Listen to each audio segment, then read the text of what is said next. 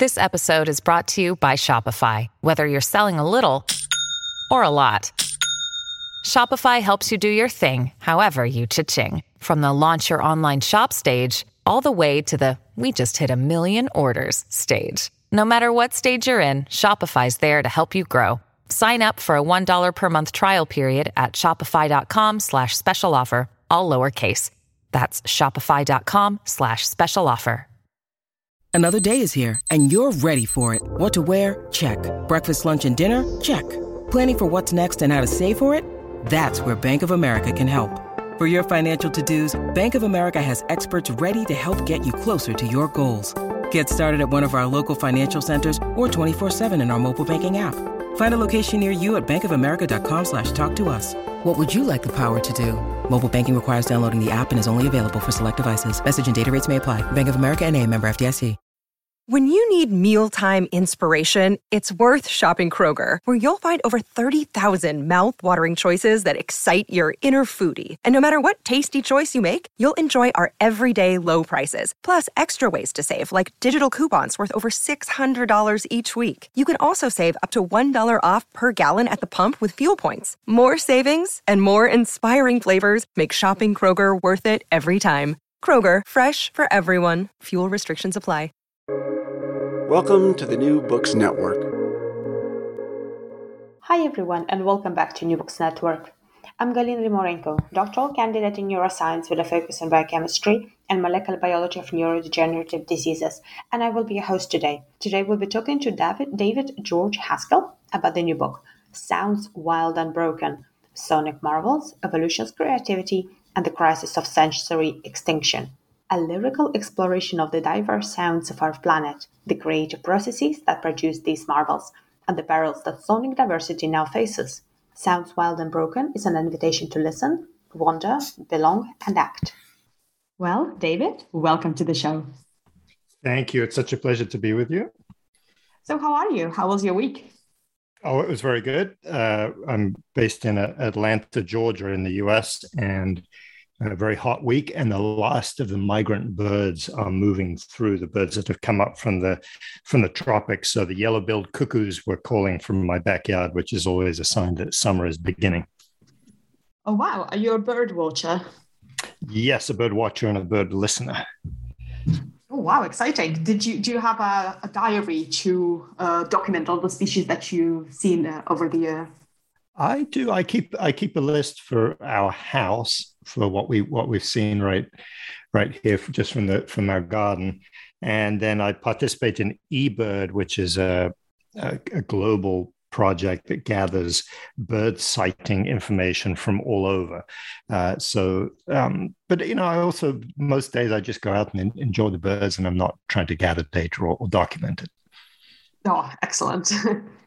All right. So, can you tell us what do you do?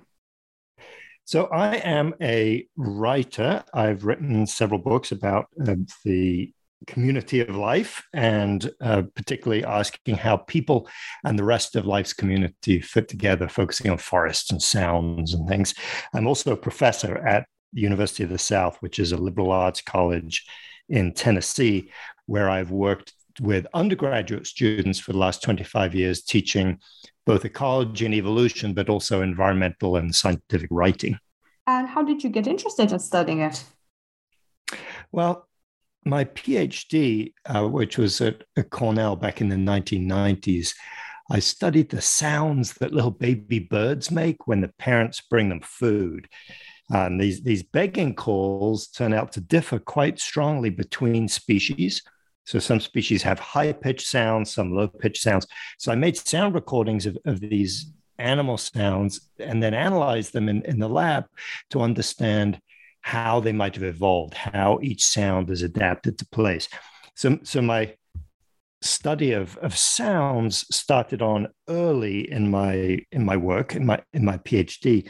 But then when I started teaching undergraduate students and introducing them to the sounds of the living world around us, in particular the sounds of birds, then my interest in the various subtleties and nuances of what we can learn by careful listening really expanded. So, in fact, as a researcher, I really got started in, in my studies of the ecology and the evolution of sound.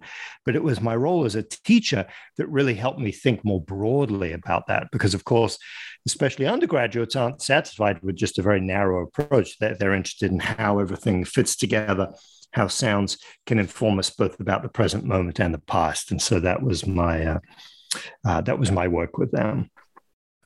It sounds like you get inspiration from your students. I do get inspired. Hopefully, they get a little bit of inspiration from me occasionally. But yes, I get inspired by them, uh, by their creativity, by the freshness of the approach, the freshness of the questions that they bring, and the uh, and the energy that they bring to, to, to exploring the world. And so, I, so I find, of course, teaching is also a, a tiring activity, but I do I do get inspiration and and re, a renewed sense of energy from from interacting with young people. And alongside your career journey, did you have uh, very inspiring mentors? I did. I had a lot of great teachers, both in in school and then in college, uh, at, in my PhD program, and I also had non-human mentors as well. And I, I live in the United States, but I, I grew up in France and in, in and around Paris. I was born in London. And so my childhood and my, my youth were spent on a different continent. So when I arrived here in North America as an immigrant back in my early 20s, I made a practice of going outside and trying to listen to the birds in particular, to try and attune my ear to this new continent, to try and understand the, the dynamics of the place, partly through my ears. And so, so the birds in a way were mentors of course not in the same way that we a human mentor is. They weren't intending i don't think to teach me things. But certainly i learned the rhythms of the seasons and the the different variations between habitats and even the variations within a habitat by paying attention to these non-human beings. And so i do think of them as my teachers. And about uh, I don't know, about 15 years ago, I, I, started a new practice, which is going to one little patch of forest in Tennessee, near where I, I used to live, and sitting with this little area, this one square meter of forest, and just paying attention. And that little patch of forest that I return to again and again without any particularly well defined questions, but with just a, a, an openness of my senses that particular patch of forest taught me so much. Taught me to observe and it and and through the creatures that I saw there, salamanders and birds and wildflowers and the and the insects flying past and the ants crawling around on the vegetation, interacting with one another, each one of those stimulated my curiosity and and, and in fact sent me to back to the library to the scientific literature to see if I could learn more about them. So I think, of course, and I think of human teachers with great gratitude, but I also think of my teachers and mentors in the non-human world as well. And as a human teacher, what would you say to our student listeners and early career researchers? I would say uh, find your enthusiasm and, and follow it in my own path that enthusiasm has often involved turning on my senses to things that often other people aren't paying attention to. So, for example, the aromas of trees. How many different ways can we find that we are connected to trees just in our kitchen, right? So, open the spice jar of, of cinnamon or of nutmeg, and you're connected to trees. You're also connected to a long history of colonialism and trade and war. Go step outside and smell smell the air. What are you smelling in the air? Partly you're smelling the exhalations of trees. And so, through paying repeated attention to the aromas of trees or the sounds of birds, I've tried to, to, to find lines of questioning that I have found very stimulating and, and fruitful. Of course, that's not a path that will work for everyone, but I do think in our education, we tend to underestimate the value of the human senses. We, we except for sight, we're a very visual species. We communicate with graphs and statistics all the time. But very seldom do we, say, for example, put our hands into the soil and feel the soil's texture And from that texture and the difference between that texture and the texture of some other soil, develop a series of questions and understandings about the nature of the soil and our relationship with the soil. Excellent. Love it. So, your latest book is Sounds Wild and Broken Sonic Marvels, Evolution's Creativity, and the Crisis of Sensory Extinction. So, can you tell us how did you come to writing it?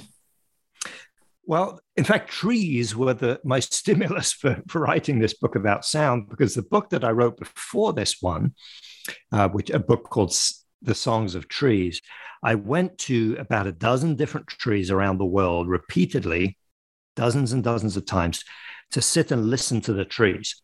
So it's a book about listening to trees, to, to, the, to the ways that tree sounds reveal trees' architecture, reveal the cultural significance of trees, reveal the ecological relationships of trees. And then in in thinking about the sounds of trees, my imagination was then drawn down into the ground, into the dust of our ancestors, which is what the soil and the rocks are. And ask, I asked myself, where, where did this magnificent sonic diversity of the world that we live in today, where did that come from? So that set me on the path to this next book, Sounds Wild and Broken, which is a book about the world being full of sound of all different sorts of communicative voices, from the birds to the insects to humans to fish to whales to shrimp, all, all these different voices around the world uh, that has a history. The world didn't always sound the way it did. And that world also has a future. How will the world sound in 100 years or 1,000 years? We're in a time of rapid sonic change and, and, and loss. And so the book is focused on, uh, first of all, a celebration of the, the acoustic diversity of the world, and then asking questions about where that diversity came from and where it is going. Oh, these are absolutely grand questions. So let's delve into Thank your you. book. And we can start with slightly something slightly easier. So, can you tell us how and why is sound important in nature? Yes. So, sound is the great connector.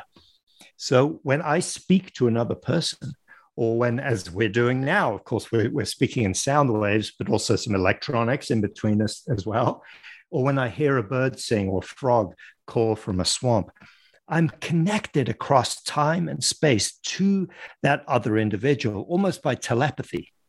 It's almost an instantaneous connection. And sound works in the night or in a dark, turbid ocean or in a dense forest where, where you can't see more than a few meters or maybe even just a few centimeters in front of your face, but sound will connect you. So, sound is extraordinarily important for many species because it connects individual organisms. And we now know that life is made from interconnection. When any organism is separated from the connections with others, it withers and dies. So, sound is, is a connector. And because sound connects organisms one to another, sound is also a great life giver, a source of life in the present moment, but also in the future. Sound is a generative force, it opens the powers of evolutionary creativity. So, sound is important because it connects beings in ways that are not possible through other senses. So, what kinds of sounds are there in nature? Yeah, I, I love that question because it, it's it's such a it's such a simple question at one level and it's very deep at, at another. Uh, so, one way to think about the different kinds of sounds is to think about the medium through which they flow. So we humans are used to thinking about sound in air. And of course, those are little pressure waves that flow through the air from one individual to another that, that carry sound in that way. But sound also carries through water.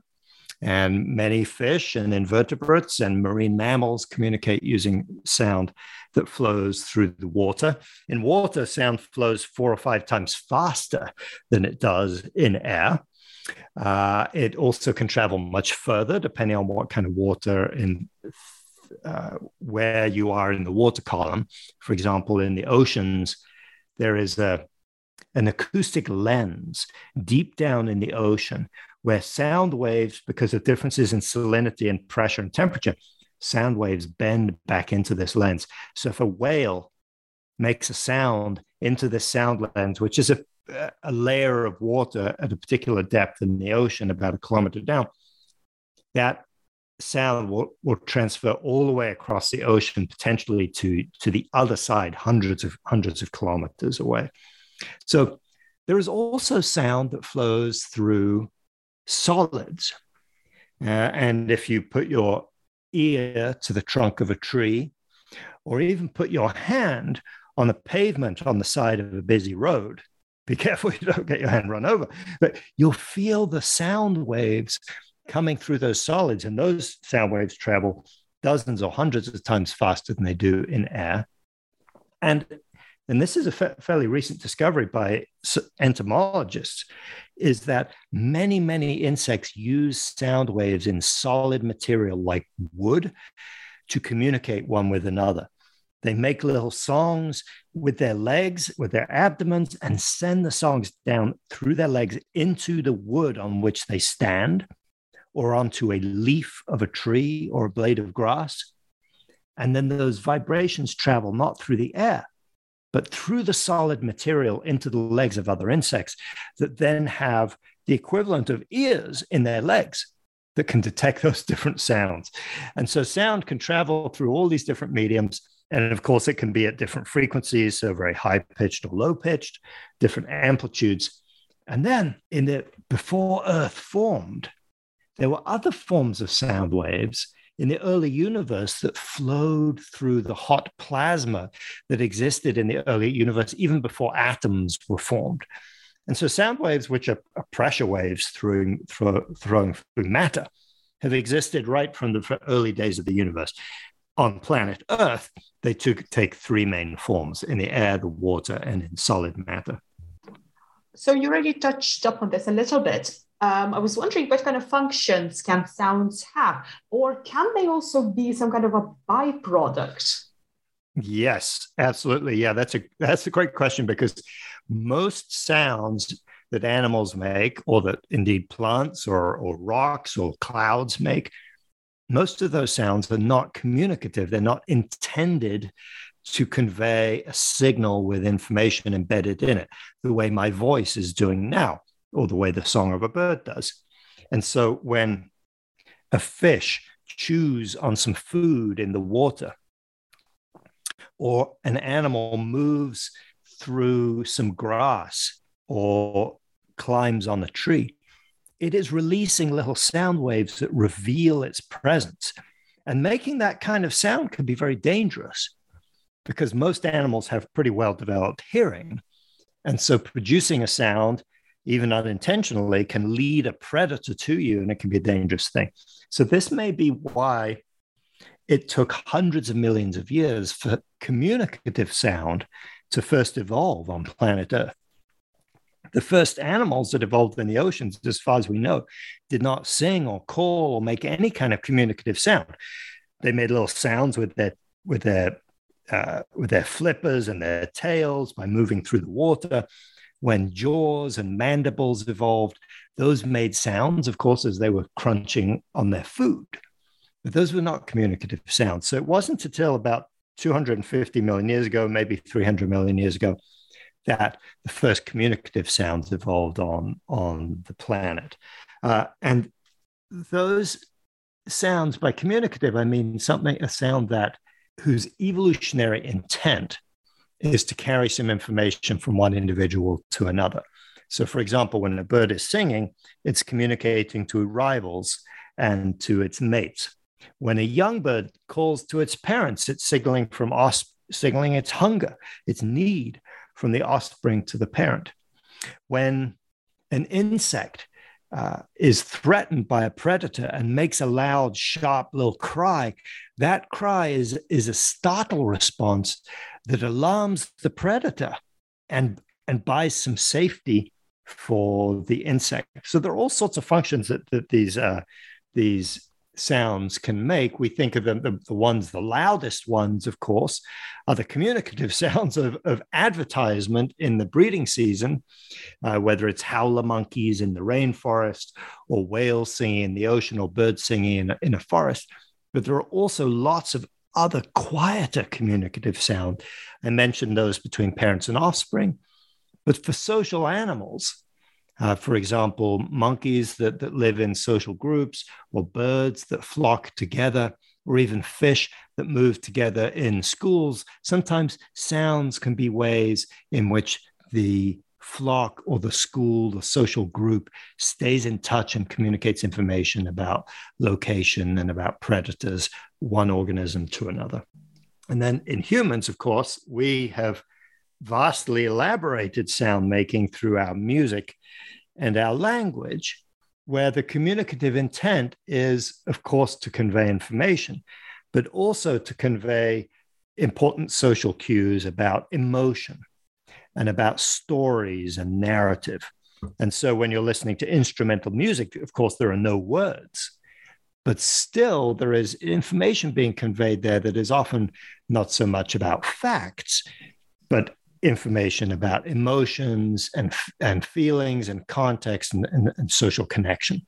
So we understand that fairly well for humans because we have a lived experience of those forms of communication.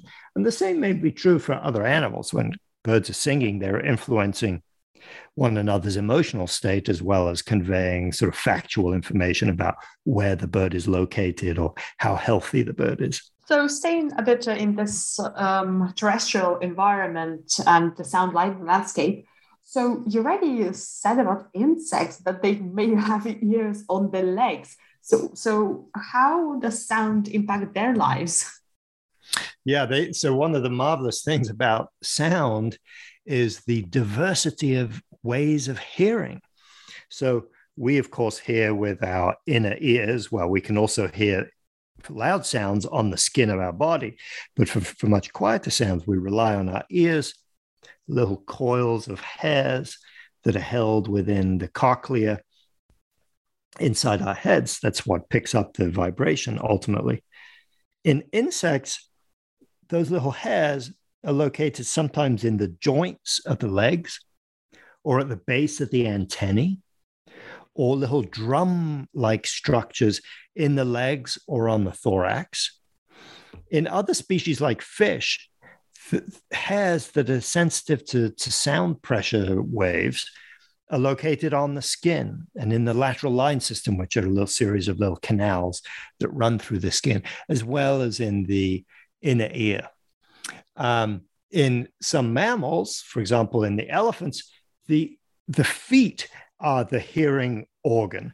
So elephants pick up low pressure waves, very deep sounds that are too low for human ears to hear but they pick them up through vibration sensors actually located in their feet, as well as through bone conduction of those sound waves up into the elephant's body and eventually up into its ears. So there is a marvelous range of diversity in sensitivity to sound.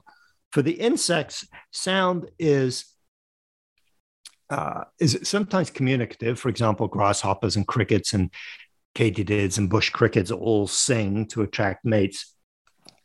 But sound is also a great way of finding prey if you are a predatory insect.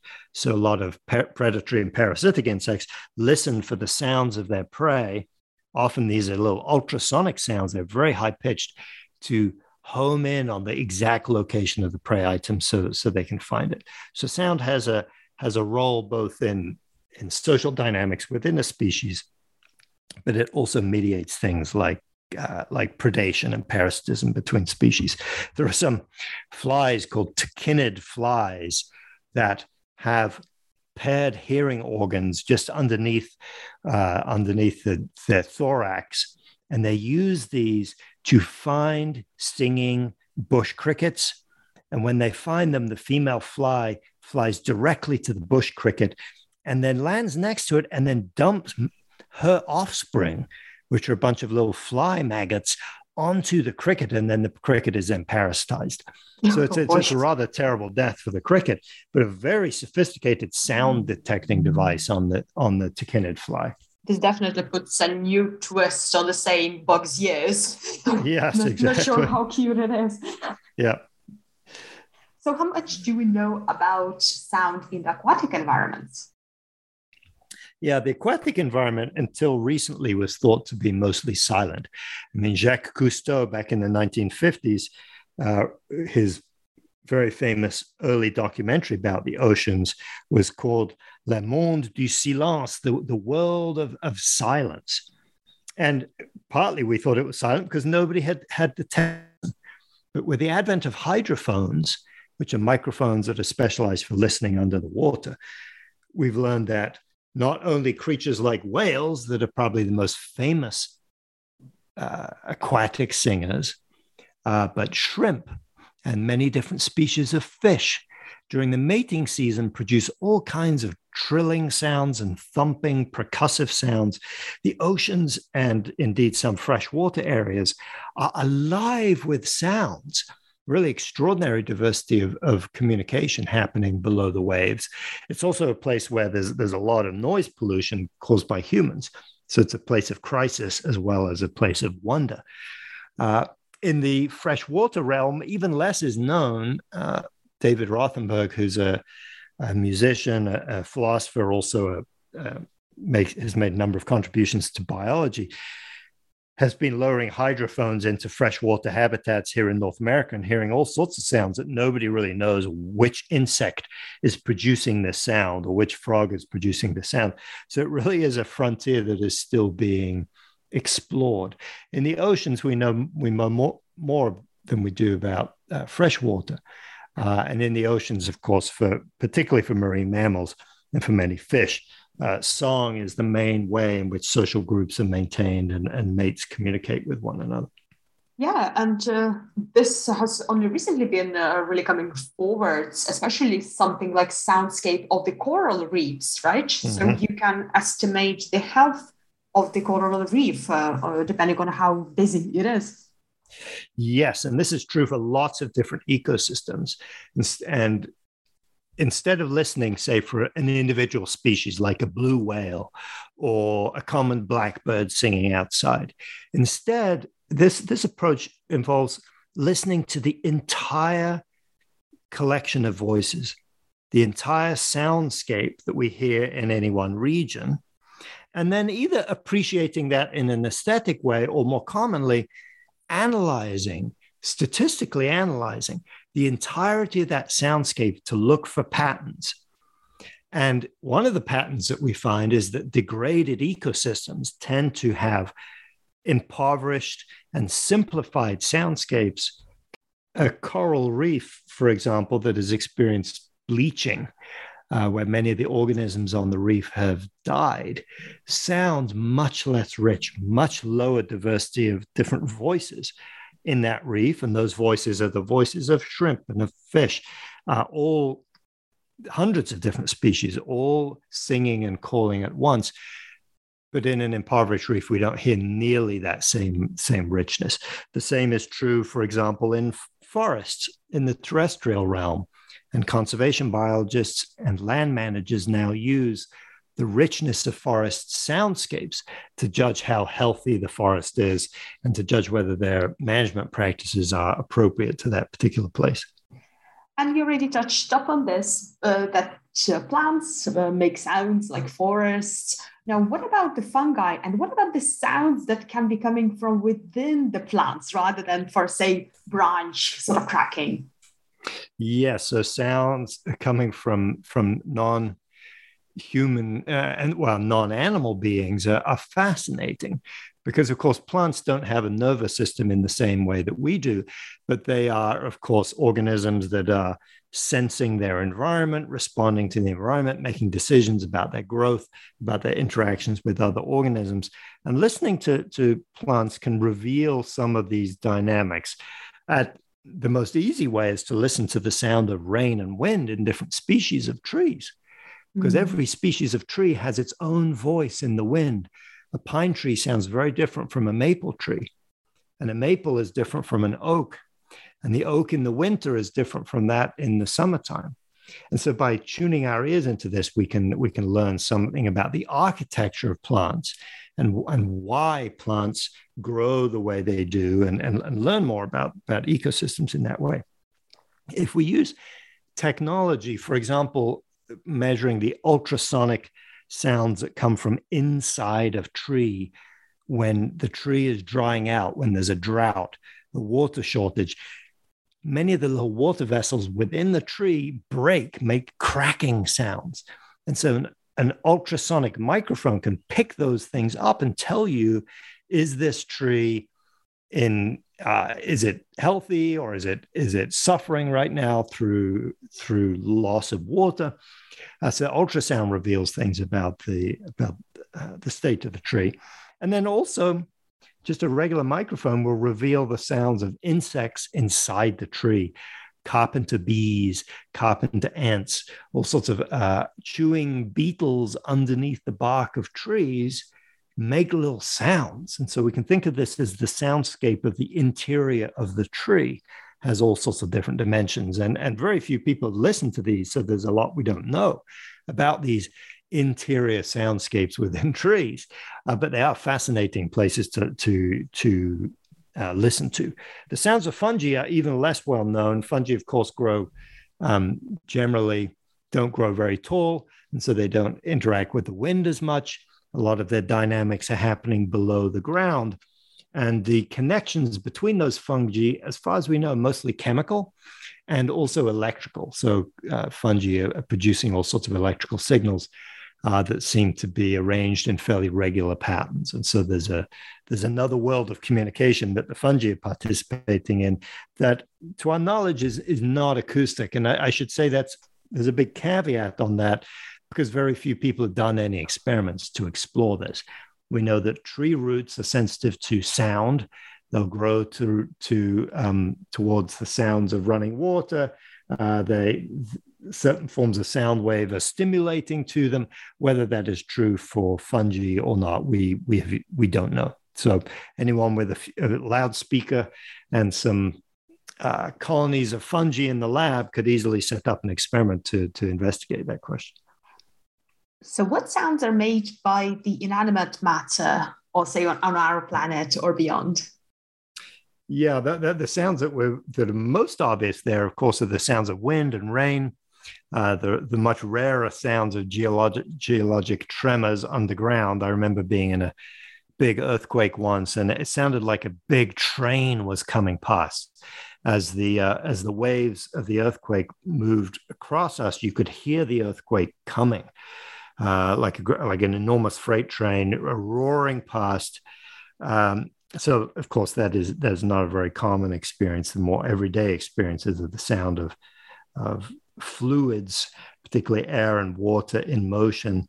And then I mentioned earlier the early cosmos, and that's another form of sound wave that is still with us. So the early cosmos was the universe was very, very small compared to what it is now and much, much hotter. It was so small and so condensed and packed tight that atoms couldn't exist. Atoms were, in, in a sense, disintegrated into their component parts electrons and protons. And, and it was so dense that light was trapped inside this roiling furnace. Mm. And so you can think of this as a hot soup of protons. And within that hot soup, there were pressure waves that flowed from one place to another. So a wave from one part to another. That so sound was flowing even in, the, in this early pressurized universe. And then as the universe expanded, it cooled, and those waves were frozen in time because the the peaks of the waves, the places where the protons were pressed together, those became the seeds for galaxies and stars. And to this day, when astronomers measure the distance between galaxies in the night sky, they find that they are f- regularly arranged. They're, they're, they're about 500 million light years apart, an enormous distance, of course, rather than 300 million light years or 700 million light years. No, there's a regularity. And that mm. regularity mm. is the wave mark left over from sound in the early cosmos. So when we look at the stars, we are, in, in a very distant sense, looking at sound, at the product of sound. And so these uh, this you know, inanimate matter on Earth actually stretches way back beyond the story of Earth into the, the story of the universe itself, where sound has been a creative force ever since uh, the very early days. Oh, wow. so, did you hear, did you listen to the recording of the wind on Mars recently? Yes, that yeah, it was fascinating to to hear the uh, and, and there are other s- s- recordings of of pressure waves from the uh, from the cosmos, and it, yeah, it's interesting to think of sound on other planets. Uh, of course, takes a very different form because uh, you don't have a, a, nice dense atmosphere the way we do uh, here on Earth. But uh, yeah, sound is is a sort of universal quality in, in the universe. And in fact, and you know, this is not my field, and so I can't say much about this, but uh, physicists tell me that there are also sound waves that flow through the space time continuum. So you think about that four dimensional uh, grid of, of, space and time.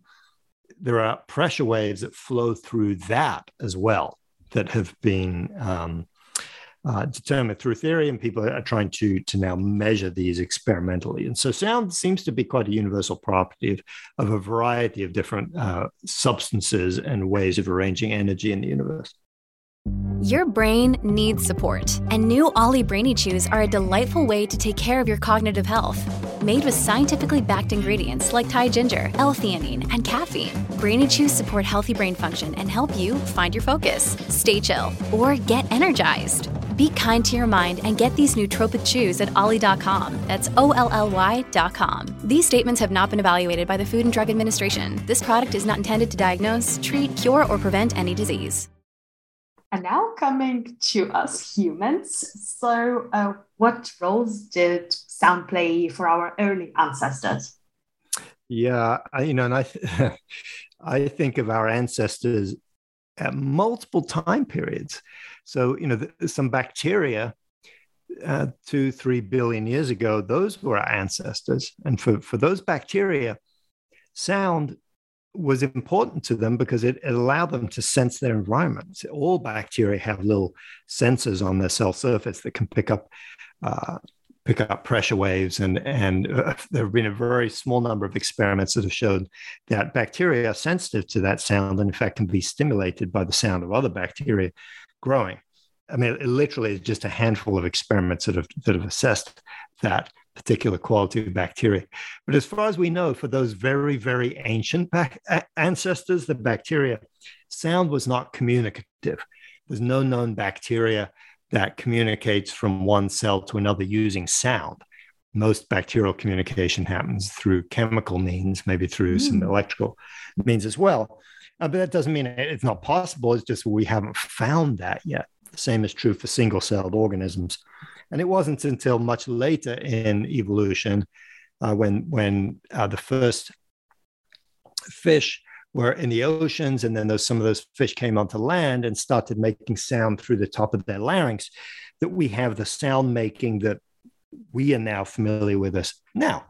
When I'm speaking, I'm taking air from my lungs and passing it through these vocal folds in my throat that are essentially a very sophisticated modification of the valve at the top of the windpipe of the very first terrestrial vertebrate animals. And so when we speak, we are uh, dep- we're using the legacy of these ancient fish-like creatures. More recently, though, and this is whether we do know more about this, sound for early human ancestors was enormously important in two ways. First, of, in terms of language, and then music. And of course, sound doesn't fossilize, and so we have to make indirect inferences. But the genes that are involved in producing uh, the uh, the neural structures that are required for human language, human speech, seem to have evolved maybe about half a million years ago. Mm-hmm. And so human language may also have been present in other close relatives like the Denisovans and the Neanderthals. Those, those species uh, certainly had the vocal apparatus that, that could have allowed them to have form some form of uh, vocal speech and communication. Uh, so, so of course, language is human language is, is one of the great innovations that connected us into these highly social creatures with amazing things like social memory and culture.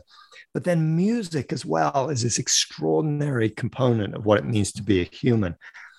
And again, we don't know the, who was the first human being that was singing, but we do have a pretty good idea about when the first musical instruments appeared. And these were instruments that were made about 40,000 years ago uh, in the caves of what is now southern Germany. Uh, and archaeologists have now excavated parts of these caves and found flutes made from the wing bones of vultures and flutes made from carved ivory taken from the tusk of mammoths. And so these people who were living in caves in what is now southern Europe 40,000 years ago were in living in the ice age, very challenging time. But they chose to use their technologies, which at the time were very sophisticated stone tools. They used their technologies to make art, to make musical art, to, to connect with one another through music. And these people were also making three dimensional sculptures because these caves where the first flutes were discovered are also the same places where the first figurative art in the world is known from. For example, really beautiful three dimensional carvings of human figurines or of the different animals that were present uh, during the time that the people lived there lived there in the, in the Paleozoic excuse me, in the Paleolithic, uh, 40,000 years ago. The Paleozoic is a whole other thing. That was much, much older time period. So for our ancestors, language, of course, very important, but so too was music. And it seemed that minimally, at least 40,000 years ago, some people were making instrumental music to connect one with one another in a way that um, that we can we can imagine and understand today. And how did our soundscape evolve throughout ages to what we have now? Yeah, the, you know, the soundscape, of course, of, of the Earth has evolved uh, from being mostly silent when the first forests arose on this planet. There were no singing birds. There were no singing insects. It took about 100 million years for singing insects to evolve.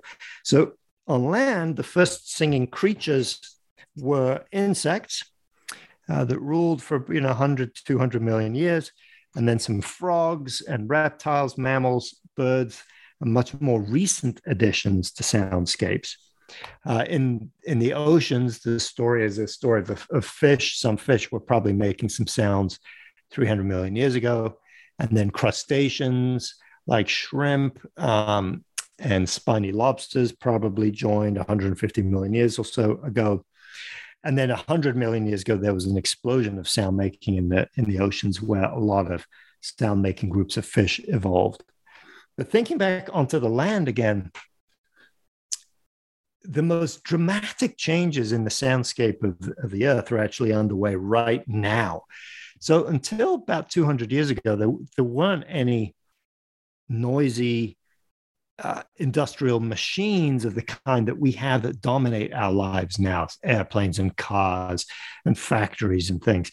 And we make so much sound of that kind that it's actually suppressing the ability of many non human animals to communicate one with another. Uh, mm. so, so there's a real challenge there in um, changing soundscapes as a result of human activities. And, and you know, cities are one place in which we humans experience this the most acutely. But I think in the oceans, we have the biggest problem because we are pumping phenomenal amounts of sound into the ocean through oil exploration and shipping and sonar. These are things that are soaking the ocean in extraordinary amounts of, of human generated noise to the extent where it's driving creatures, it's physiologically harming some creatures, it's driving others to distraction, and it is ecologically breaking the connections that many ocean species need in order to, to survive and thrive. So lots of very recent changes in, in, in the world soundscapes because of, of human actions. So we had this really interesting moment during a COVID-19 pandemic where the shipping was basically toned down and we had much less noise in the ocean. So what did mm-hmm. we learn from that time? Yeah, so I mean, what what we're, we're still actually um, figuring. There are papers being published almost every month on this, but in general, what happens when you shut off those sources of noise, and this is true in the ocean, but also on land. For example, birds singing in a city have to deal with a lot of urban, urban noise there. In general, the stress level of the animals goes down. And this was, we knew this even before COVID. For example, with the 9-11 attacks uh, in in New York and other places in the U.S. They shut down shipping and air traffic, and at the same time, people were studying the stress level, stress hormones in whales, and they found that as soon as things went quiet, the stress levels inside those whales went, went way down. And they know that because they're measuring the hormones that they collect from whale feces. Uh, the, people drive around in boats chasing down whale feces uh, using sniffer dogs on the bow of the boat to find these feces. So it's an interesting way of doing science. Uh, so the stress levels go down, but also, uh, and this is better known in birds, the form of the song seems to change. So birds in cities, for example, tend to sing louder and at higher pitches than those away from the city because there's too much noise. Uh, they have to work their way around the masking noise of the city. When things go quiet, for example, during COVID, uh, there was a study in, in San Francisco that found that the sparrows in San Francisco changed their songs during the COVID lockdown because there wasn't much traffic noise. The traffic noise dropped to about the same level that it had been in the 1950s. And the birds reverted to songs that were like those from the 1950s rather than those from the 2020s. And of course, now as sound and noise pollution reemerges on this planet as we move into the next stage of the pandemic where we're not in lockdown the whole time, non-human animals again have to adapt to that increasing level of noise.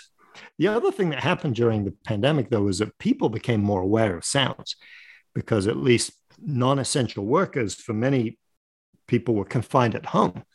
And for some people, for the first time, they're actually aware of the singing birds and other singing animals around them. So it was a time of, of deeper listening for humans as well as uh, of changed songs for other species. And for humans, what kind of implications for our health uh, does this noise pollution uh, bring? Yeah, that's that's you know, we think of noise as just maybe an inconvenience or an annoyance.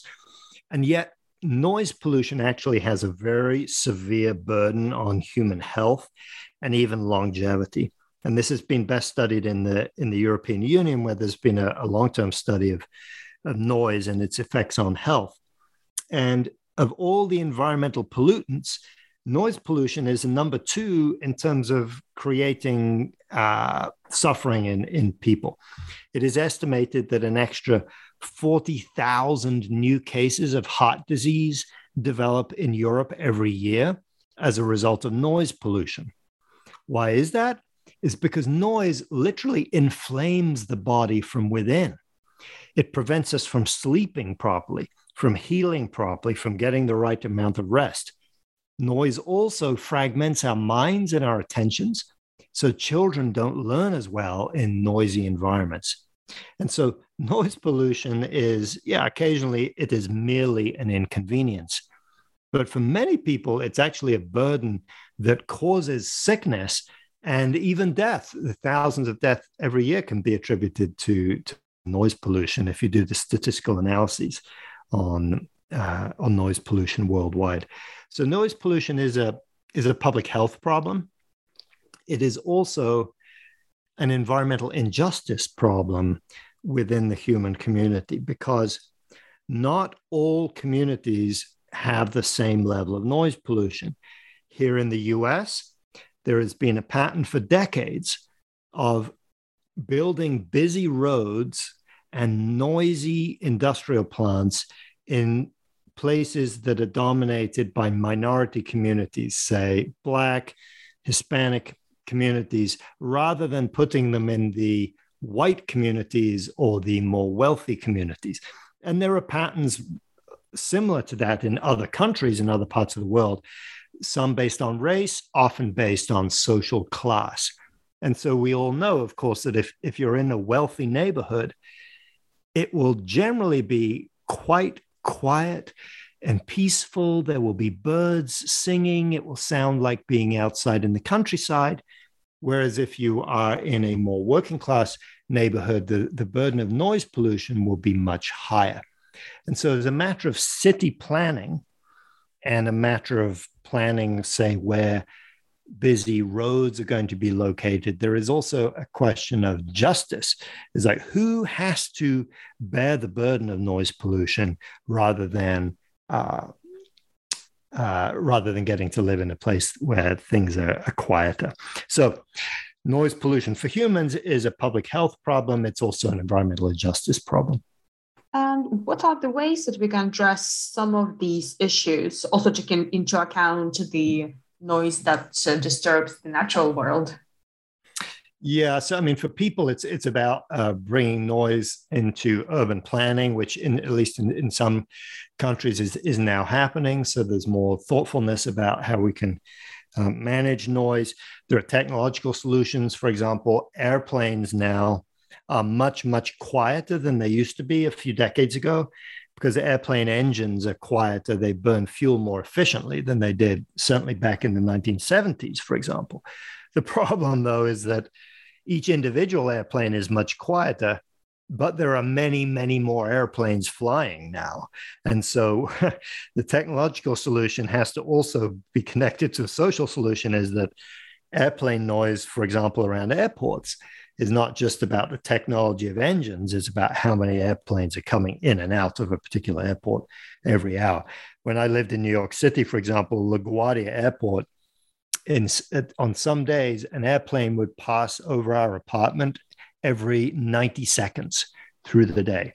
So that's a lot of traffic coming in. So really uh, you know that that kind of level of noise pollution really really did affect uh, affect the neighborhood for non-human creatures in the oceans we face a similar uh, a similar set of solutions. There are technological solutions, for example, ships can be engineered to be quieter.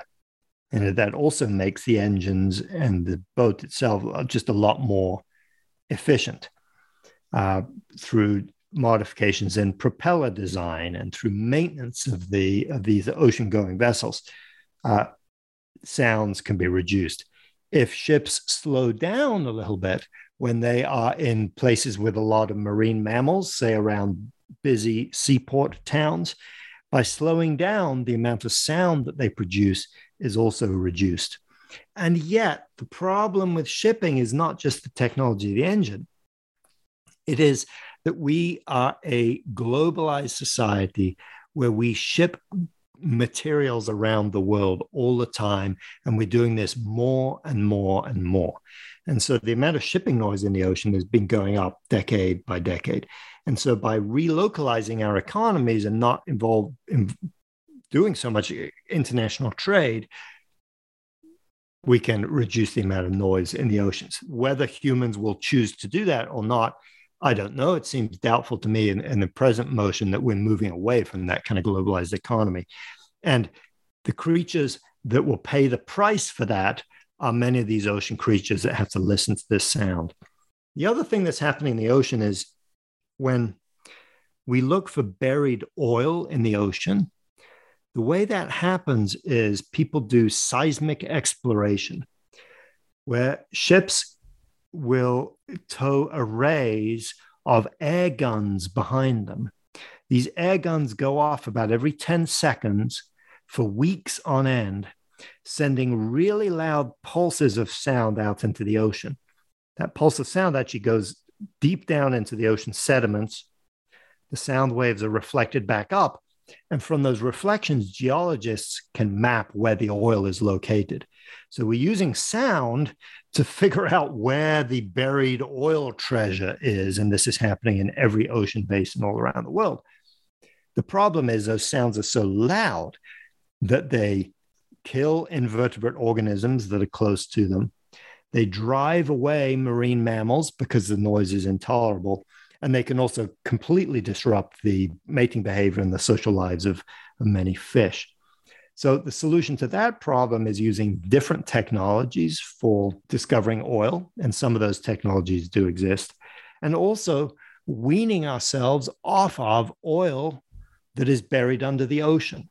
So the transition, the decarbonization of the economy, the transition away from an oil based economy to one that is based on other forms of energy like sunlight and wind will have a, a knock on benefit of re- massively reducing noise pollution in the oceans. And what discoveries in your research for your book Sounds Wild and Broken surprised you the most? um, a couple of things, you know, at different ends of the of the uh, time spectrum. One, I was absolutely shocked to discover how long it took communicative voices to emerge on this planet. So, uh, I already mentioned when the first forests evolved, there were no singing insects. There were no singing birds. When the first reefs arose in the, in the oceans, there were no singing fish or shrimp or anything like that. And so, for hundreds of millions of years, this planet existed in communicative silence. That's such a huge contrast to today, where we go outside and we hear the voices of other people, we hear the voices of other species. If you go out into an ecosystem, with lots of other species, uh, for example, a, a rainforest, it's almost deafening how loud it is with a number of other species calling. So that was a very shocking contrast to me from the early days of the of evolution on planet Earth to the present moment. The other thing that really I found really beautiful and very moving was when I visited the caves in southern Germany where these early first musical instruments had been discovered. And those caves have this beautiful reverberance within them, really extraordinary acoustic experience. And of course, a flute sounds really beautiful in a very reverberant space. And to this day, if you pull up on, you buy a CD or go to YouTube and listen to, say, New Age flutes, they will add reverberation to make it sound like they're in a cave. So, right from the beginning of instrumental music on this planet, the instruments were in relationship to the physical space in which they were found. And the same is true today. If you go to a 19th century concert hall for classical music, for example, the concert hall matches beautifully the sound and the volume of the instruments on the stage. Why is that? It's because when large concert halls were built, the instruments changed. They were redesigned to become louder and to have a more stable tone to fill these large new concert halls in the, in the 19th and in the 18th centuries, particularly in Western Europe. And then these days, we listen to music on our earbuds. And so singing voice is right in our ear. And so if you listen to a lot of sung music now, popular music that's being pu- published and created today, a lot of it, the person's, the singer's voice is right next to the microphone. It's like they're whispering in our ear. So Billie Eilish is a great example of this. And so even with earbuds, there's a co-evolution between the physical space in which sound is made and then the form of music and the form of instrumentation that goes along with that music. And so, so visiting those caves, the uh, Paleolithic caves in southern Germany, gave me a new experience of going to hear music now in in the present day and so when i'm listening to a concert now whether it's uh, you know folk concert or, or rock or, or, classical i'm transported back to the early days of, of music the early days of music evolution and on this planet. So, th- so that part of the research for the book really changed my experience of listening to music. Oh wow. That really gives another dimension basically. It does, and it, you know, it's a, a, dimension of deeper time. And that's the thing that's fascinated me all along is the deep time of the, the the stories that are behind the sound. So every sound, of course, is marvelous as it is now in the present day, but every sound also has a story, a history behind it. And those are the, the stories and the histories that I try to relate in the book Sounds Wild and Broken. Are there any sounds that you would like to hear? For example, something maybe from the past or something extraterrestrial? Yeah, I mean, I would love to be transported back to the early days, like the Mesozoic, uh, maybe in the Jurassic, to hear the first, some of the first singing insects, and to understand, you know, what did the first birds and, and turtles and frogs really sound like? So, in a way, it's a time travel back to uh, back to an earlier form of soundscape. The other thing I would really like to hear, and this is something I haven't heard in, in a while now because of because of COVID and, and restrictions on travel, is the sounds of a tropical forest. The tropical forests of our world today are the, are the places with most magnificent soundscapes anywhere on the planet. They're severely threatened by overharvesting and destruction. And yet, the f- tropical forests that remain in the Amazon in Central Africa and Southeast Asia, these are sonic marvels. And the few times that I've been lucky enough to experience this in my life has been a very deep experience for me. So at some point in the future, I would like to revisit those soundscapes and be immersed in the glories of a singing rainforest once again. Oh, I can imagine your playlist on Spotify. well, this has been a truly fascinating discussion. So can you Thank tell you. us what are you currently working on and what will be your next project? Yeah, so you know what I'm working on now is is sharing little vignettes of sound on social media, you know, doing things associated with promoting the book, which is part of, of being a writer, of course, is, is getting the, the story out.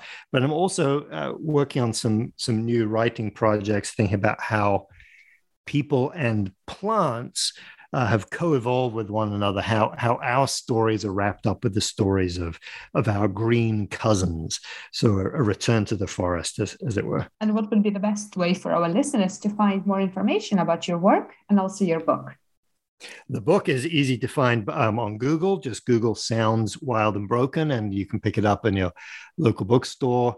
Uh, there are translations coming in, in a number of, of languages, both in, in Asia and in, in Western Europe uh, and it, it's out in in several English editions. And then my work, including some links to some soundscapes and sonic reconstructions that I've made, you can find at dghaskell.com.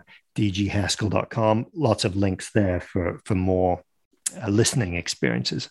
Well, thank you so much for joining me today. Thank you. It's a great pleasure. I wish you many good sounds in this coming summer.